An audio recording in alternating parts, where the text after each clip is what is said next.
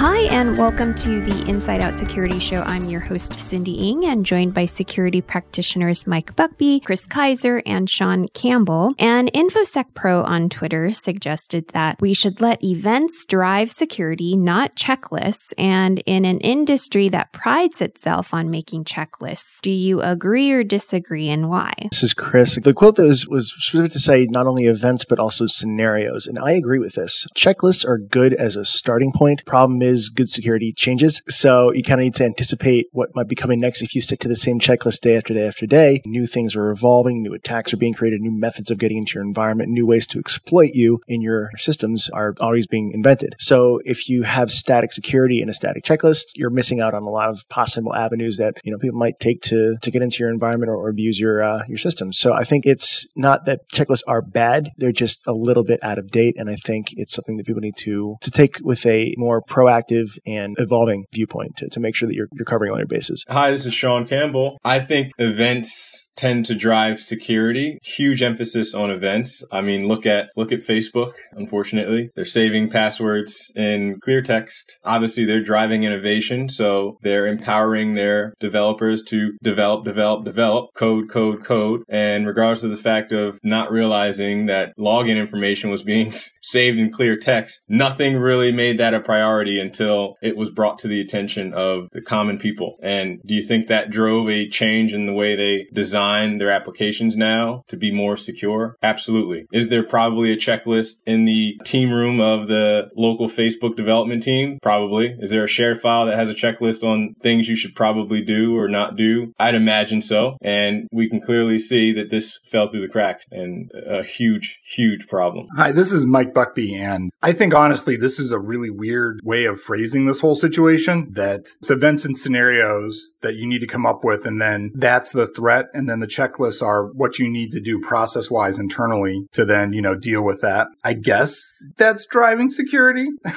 so I guess it's events and scenarios, but I think it's a little bit of cart and the horse versus horse and the cart and which one's driving which. In our industry, chief information security officer is responsible for making important decisions, such as whether you follow a checklist or let events drive your security plans. And it's safe to say it's a pretty tough job. And it's also hard to find a CISO to talk openly about the security matters of a company that they're currently working at. So for instance, recently at RSA, there were two CISOs who spoke about their work and approach, but they were in between jobs and they talked about how they're so busy looking at the high level management of their job. They don't have time to look into the nitty gritty details and they trust their team to sort of guide him on, on where to go and what to do. And this pretty much confirmed my theory about how they hire people to focus on the work while they focus on the overall direction of how they keep the company safe and secure. And I was just wondering, what did you find interesting when it came to the life of a CISO and how they approached their work? I thought it was interesting how much it mirrors just a lot of, you know, other management that I've seen in the past where there's people at the high level don't have the time, the bandwidth, the ability, like it could be wrong. They may have the ability, but at least the, I guess time and bandwidth is the best way to put it, to focus on these, the small details, the little bits of, of how this is all going to actually work. You know, you know, CISO can take time, take a look at a new product or a new device or something like that that's going to help make security better or easier for the organization. But when it comes down to actually implementing it, doing the, the, the configuration, making sure everything is, is in place properly, it's often a gap for them. And I don't think it's their fault whatsoever. I think it's just a matter of how this all works, you know, the, the, the way that the, the structure is kind of played out. I thought that was pretty fascinating to see a lot of parallels with what I've seen in the past. Yeah, I would agree with that. One of the things that stuck out to me, I think the, the title CISO, anything really with security manager in it, you almost become the most appealing target for a company trying to pitch the solution for a problem that they think they're in the best position to solve. And one of the things they said was those emails a lot of times are, they're going to get archived. I'm never going to look at them. Your best bet is to go via a trusted advisor, or you should probably find someone trusted on my team, boots on the ground, think manager, or someone directly involved in, let's say, the architecture team, as a matter of fact, and allow them to champion what you're pitching up the ladder as opposed to the other way around. And that totally makes sense because we're always sort of preaching get to the CISO, get to the CISO, but really you want to make the team underneath the CISO advocates prior to even, even before it even gets to him. I thought that was a great perspective. And then the other side to that was, quite frankly, the whole industry talks. So if you have already established a relationship with a CISO, make sure that you've executed on what that CISO invested in because chances are that CISO will likely be an advocate for you to another CISO, which potentially would then get you in the door there. Or potentially have a negative thing to say about you to another CISO and that could spread the same way. Absolutely.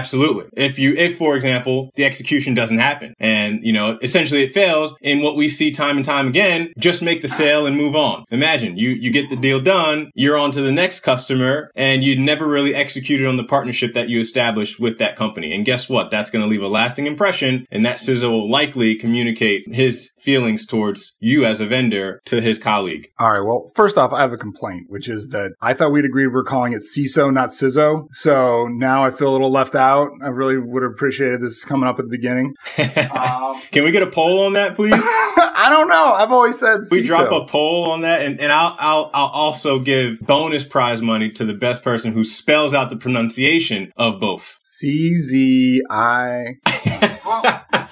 but I think actually the we started this off with saying like, is it events and scenarios or is it checklists? And I, I think this flows very well into this, where the CISO or CISO, if you're somewhere else, I don't know, New York style pronunciation, there I would not expect the executive at that level to be, you know, going through the checklist, but I would expect them to be, you know, declaring, oh, here is what we're concerned about. Like here are the events, here is the scenario that I think is going to happen, you know, most readily. And because of that, you know, I need to then have my trusted advisors work on this. And, you know, we're talking a lot. Varonis like our big thing is data security. Like that's a different way of approaching this whole problem. And that's something we're trying to communicate to, you know, like Sean was saying, like the boots on the ground as well as the people in the C suite, just what exactly is happening, like why they should take that. I'm going to go on record and saying it's pronounced seesaw.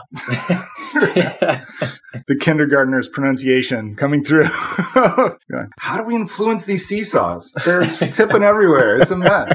It was a really synchronistic day for me when I prepared for the podcast, and I found an event promotion in Paris about navigating your first year as a first time seesaw. And I just thought it was wonderful for, for two reasons. One is that now we can create as many events as we want, promote it, and just invite individuals and share practical solutions to how to become a seesaw. And it's just how back then you have these large conferences and it's very, again, I felt like back then people had just was very cautious about how they shared their information. Now you can just sort of create your own event and then promote it and, and to teach people really practical things that you can learn. And I looked through, not, it'd be nice if I could head to Paris, but I just, I was sort of curious what the class objectives would be. And it really stood out to me where spend your entire career focusing on the deep technical expertise in your domain. And then you get promoted and you have a whole host of other problems that require a completely different mindset. And for me, this is the biggest question and sort of biggest problem I think a CISO would have is which security discipline needs the most attention? How does somebody who's always been technically adapt to people and the processes of being a leader and which projects should you prioritize and how you build out the best team? And when you've had to engage with a CISO in, in your experience, what's usually on their priority list and what surprised you about what a CISO is or has to be responsible for? I found it interesting at the various levels of, I would say, hands on technical experience the CISOs I've come across have. And the reason being is because the farther up they go, the less hands on they are with the actual products their teams are using. So you almost heard the comment from the, the RSA interview where the, the CISO said that, you know, he's, he, he pays much, he pays people much smarter than him to actually handle all that stuff. And it, that, that kind of resonated because I've been in quite a few meetings where they just really weren't, they weren't as technical. You almost had to treat them as a C level, which they are and to some extent, but the C level, maybe non-business way, non-technical way rather of explaining, you know, what you do as an organization. But what I would say is would be important in terms of how a CISO would prioritize is there needs to be some sort of segmentation on, well, this team is responsible for making sure that all of the applications and IT systems that help us make money on the day to day basis have uptime and have a whole team dedicated for that as far as servicing those systems and dealing with tickets, you name it. Then security needs to focus on how do we secure our systems so that our revenue generating operations aren't at risk from, let's say, external attackers or internal misconfigurations or other forms of insider threats. I think where the cross pollination comes into play, you'll find there's not a lot of order and things tend to fall right between the cracks. And we see that a lot in the position that we are in as a company where things like overexposed data was brushed to the side. It's not, it's not really a priority. It was never a priority because when you're outlining what's important and what's, you know, affecting the bottom line, it gets missed, in other words. So I think there, there has to be a clear definition of what does a security department do and then what is left to, let's say, IT in general, like help desk, architecture, storage, if that makes sense. Just by, by the nature of what he just said, you know, all the different places and, and departments or sub departments that a CISO has to have knowledge about and have his hands in, by the very nature of being more of a generalist there than a specialist, that's, I think, where a lot of the, you know, the, the, the understanding or the, the, the thought process people have about, you know, CISOs are less technical. It's not the less technical. You just have to know a lot about more topics than everybody else. You know, so one guy who's managing one application is going to be a genius on that. And that may have been the case for the CISO in a, in a former life, but they have to know so many different things and understand how they all play together that there's no way for a person to have intimate knowledge of every single system, every single product or, or application or, or, you know, it, it's just nearly impossible. So it's not that they're not technical. It's that their attention and their, their brains are just in, in so many different spots at once. You kind of have to, you know, adjust really. I don't know. I feel like there's a lot said about this already. And I was really working on some sort of like, you know, French pronunciation for CISO for the last five minutes. But uh, that can be arranged. It's Sizzler. the Sizzler. How do you as a Sizzler take the security issues that come out? There needs to be a prioritization. There needs to be, you know, clear roles and responsibilities. There needs to be, you know, an assessment and sort of stack ranking of what I would describe, how I would frame what Sean said is that there are urgent security matters and there are important security matters and they don't always match up. And so you oftentimes have something like, you know, oh, well, half the company, including the intern that was just hired yesterday, can get all these sensitive files. That's important. They not be able to do that, but there's a server that's on fire, you know, with attacks. That's a whole different issue. Well, I'm going to throw a wrench in all your responses because what if you want a security solution that you can't afford? So, you know, it's easy to say it doesn't matter how much you spend on cybersecurity if you just keep acquiring stuff but never use it, or you find something that you really like but it's beyond the budget. Cost is a real, real problem. How would you approach the balance between how much money you have to getting the right security solution for your company that you actually use and implement? I think about it as it's with any other skill or any other any other discipline. Money doesn't make you make you a better carpenter, a better baseball player. You know, but going out and buying all the gear in the world. You know, I want to become a, good carpenter. I go out and buy a really nice set of tools. I, I get myself a, a really nice space to do it. I spruce the whole thing up. I make it really perfect. I have yet to learn anything about how any of this works. I have not improved my situation whatsoever. It's a matter of knowing what you're actually purchasing, how to use it, how the things that you're purchasing work together. And then it's more about knowledge and understanding how best to use the things you are purchasing as opposed to, I have a giant pile of money and let's just throw it at whatever solutions we can find. To piggyback, I, I also have humbly learned the difference between vulnerability and risk. So you have certain levels of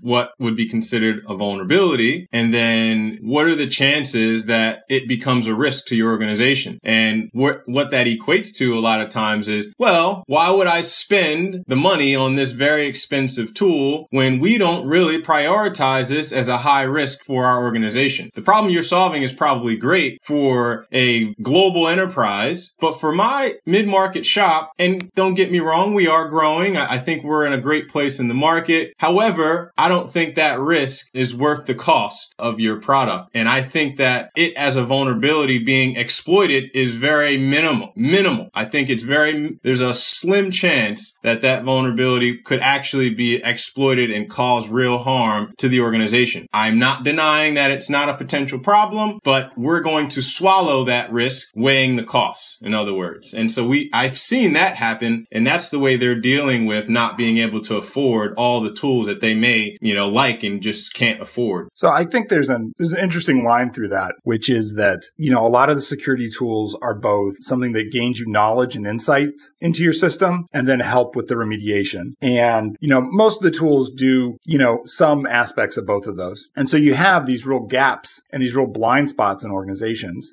where, you know, you may not know that there's a vulnerability. And without knowing what that, the size and the extent of that vulnerability, you can't adequately judge the risk. Therefore, you can't adequately, you know, make the right call as to what you should spend money on and what you should prioritize. So, you know, where should you invest your cybersecurity budget? I think the first thing you should invest in is knowledge. And, you know, it's not enough to buy software. You have to have the people in place to use it. You have to have the processes and the breathing room and the prioritization to actually learn and do these things. It's no good to buy the software and keep it on a shelf um, just to tick a box on a checklist. Hey, Sean, when you said you humbly learned the difference between vulnerability and risk, I imagine you experienced that multiple times, which is why you said humbly. Absolutely right. Because there were times where the assessment was, to Mike's point, it was something that they weren't even aware of. We provided something to them. It was one of those things I didn't know what I didn't know. And while we laid out to them why these are potential vulnerabilities that could be exploited and the risk is not something that should be ignored, when they took that back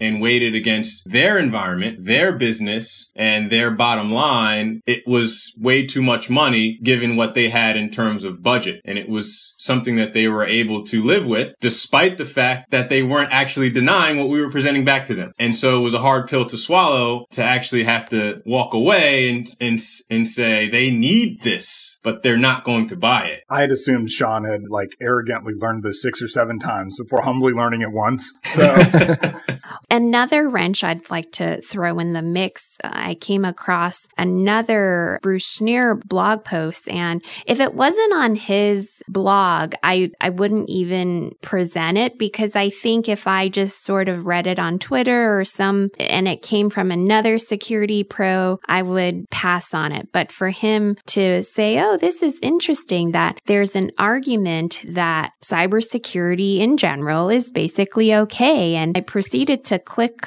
on the paper and it talks about how we've been able to avert major disasters and how the biggest disaster was 9 11. And we should just accept that our systems will be insecure and recognize that insecurity often arises in systematic ways. And we can use some of those methods and turn it into defense mechanisms. And uh, that some degree of security is needed, but it's just a tool for achieving other social and economic goals. And it's sort of like, oh, we've worked so hard to help nurture a, a CISO, CISO, and then now cybersecurity is is okay. It's not that important. Do you agree, disagree? What are your thoughts? This reminds me of something I've seen Bruce Schneier say before about the idea of imperfect security. Basically, he had this whole thing about how you don't have to be 100% perfect, lockdown, airtight, because it, it all kind of comes down to kind of like what was Sean was saying before is the risk of something. You know, is there something that we need to really lock down? You know, if there is an issue, if there's, you know, we have sensitive content, very important stuff, crown jewels. Yeah, you know, maybe invest in really good security for that kind of information. But if you have, say, you know, an old tool shed with a couple old bikes in there and you don't, you don't need to buy the newest, greatest lock to lock it down. You need a padlock because it's not that important. Even if it does get compromised, it's not going to wreck everything. You have to t- take a look at it and, and evaluate what's the most important thing to lock down. What's the most critical stuff? Invest there. Make sure that it's, that, that is, you know, airtight, but not, maybe not worry about every little thing everywhere. Maybe not, you know, let it overwhelm you. I think that was,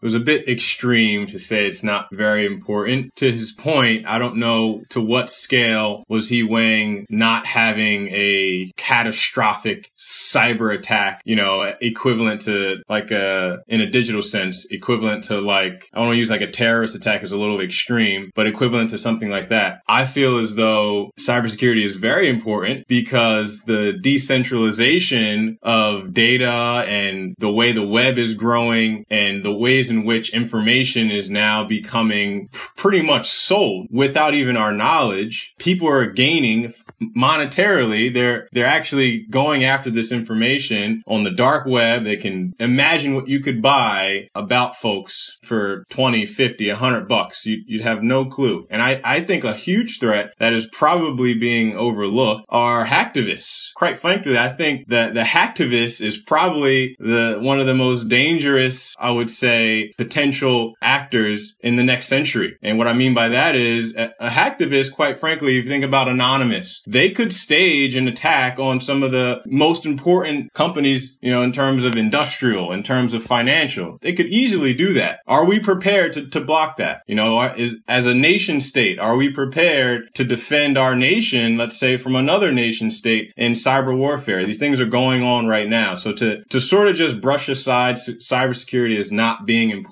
I don't want to go as far as say he's naive, but that certainly is not the case. I can point out plenty of scenarios where a situation escalated all because of the motivation to defame that entity. Case in point, there is a podcast that I've listened to and they just look at over history really bad cyber attacks. And there was a hospital up in Boston that misdiagnosed a girl, basically said she was crazy, put her in a what's equivalent to basically an insane asylum for children, took her away from her family, and the family now was being accused of mistreating the daughter. DYFS got involved. So Anonymous got involved, attacked the hospital, literally to the point where systems were down. And this is just a one-off. This is a single guy who staged this. Imagine that being a team of people globally, all motivated to go after something. You know, that's a potential threat that can't just be brushed aside as, oh, you know, well, cyber security is really not that important. See, I, I wonder if you're missing it, Sean. And I'm not trying to like. No, no, I'm all all for it. Yeah, help me out.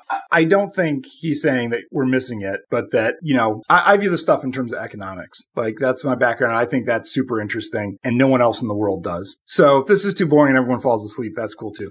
But. uh people do spend a lot right now on security. They do. Like there's security budgets. Our company is based on this. And in general, you got to kind of think like, well, the market is not going to rush out and get way ahead in terms of spending on security that they don't need. And for like what you're saying, like everything you're saying is true, Sean. Like there's these individual attacks. I would actually put more than the individual attacks, like stuff like what happened to Maersk with uh, the cyber attack and ransomware and they went down. They, their internal statement is that cost them $300 million.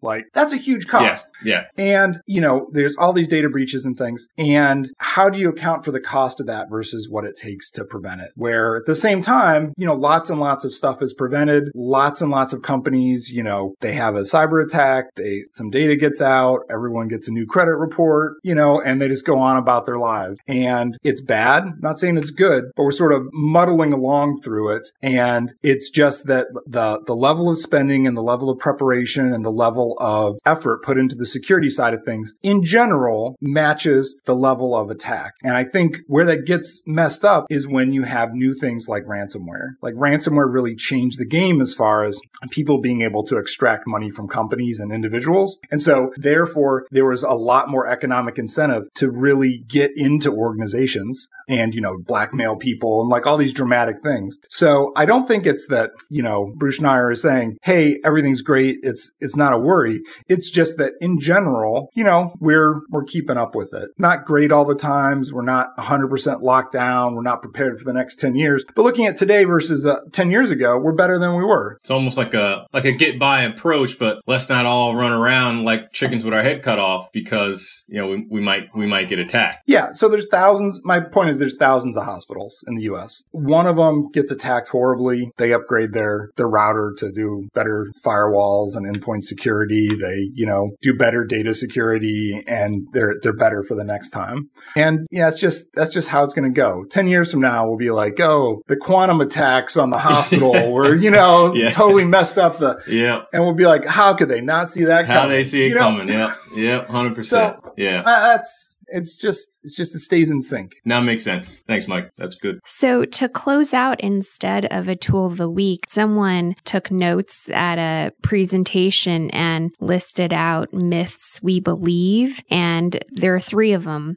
One is users are dumb, the basics are easy, and we have the answers. And I, I can maybe see both sides because of how long we've been doing the podcast and just doing research and listening to people speak and hear different arguments arguments. And I'd like to turn it back to each one of you where Mike responds to users are dumb. Chris can respond to the basics are easy and Sean can respond to we have the answers, whether or not you agree or disagree with the myth and why. Great. I'll start. Users are dumb. I disagree. I think this actually mirrors a lot of what I was just talking about. I think users, they're in a company. They're trying to get their work done. They're trying to get their work done so they can go home and do what they need to do to do that. And, you know, they just get inundated with all sorts of other things that are not in their responsibility and not in their knowledge. And so they skip over them. All right. It's Chris. Mine is the basics are easy. Is this a myth or not? Yeah, it's a myth. Think about how many basic aspects of cybersecurity aren't done well. How many people make dumb mistakes? You know, I'm not saying all users. I'm not even just saying users. I'm saying people in security as well. Sean mentioned earlier on Facebook keeping user passwords in clear text. This should be the basics. Clearly not the simplest thing to do. Or, you know, there's other aspects of, of the job that they're performing that gets in the way of that. I, I, I agree that it's it's it's a myth. I also would have to ask the question: Who are we talking about? Are we talking about people in infosec? To them, the basics are going to be completely different from what you know somebody who just got a computer for the first time thinks of as the basics. So it's it's a myth. This stuff is harder than we think it is. But again, it does all kind of come down to from what perspective. And this is Sean. So we we have the answers. I don't agree. I, I think that is an empty statement. They need to be more clear because depending on who you're talking to, they may have an answer, but it's probably the wrong answer. Or they may have an answer and it might be the, the right answer. So in terms of having the answer, it really depends upon what the question is and what the approach is to answering it. And it goes back to just to, to knowledge, right? And being honest and transparent. I don't know what I don't know, but I am open to the InfoSec community for knowledge sharing to better understand that. And then in turn, in time, I'll know how to get the answer. And I, I think that would address that myth in a much easier way than sort of saying we know it all. You know, we have all the answers. We're fine. Yeah, we were uh, we were joking a little bit earlier about Sean saying humbly, but I wholeheartedly agree with that sentiment that you know users aren't dumb. We we don't have the answers, and the more you think that, the I think the the worse your internal security is. So so you don't think humans are the weakest link? I don't think you can talk about this respectfully and say humans are the weakest link without including yourself in that.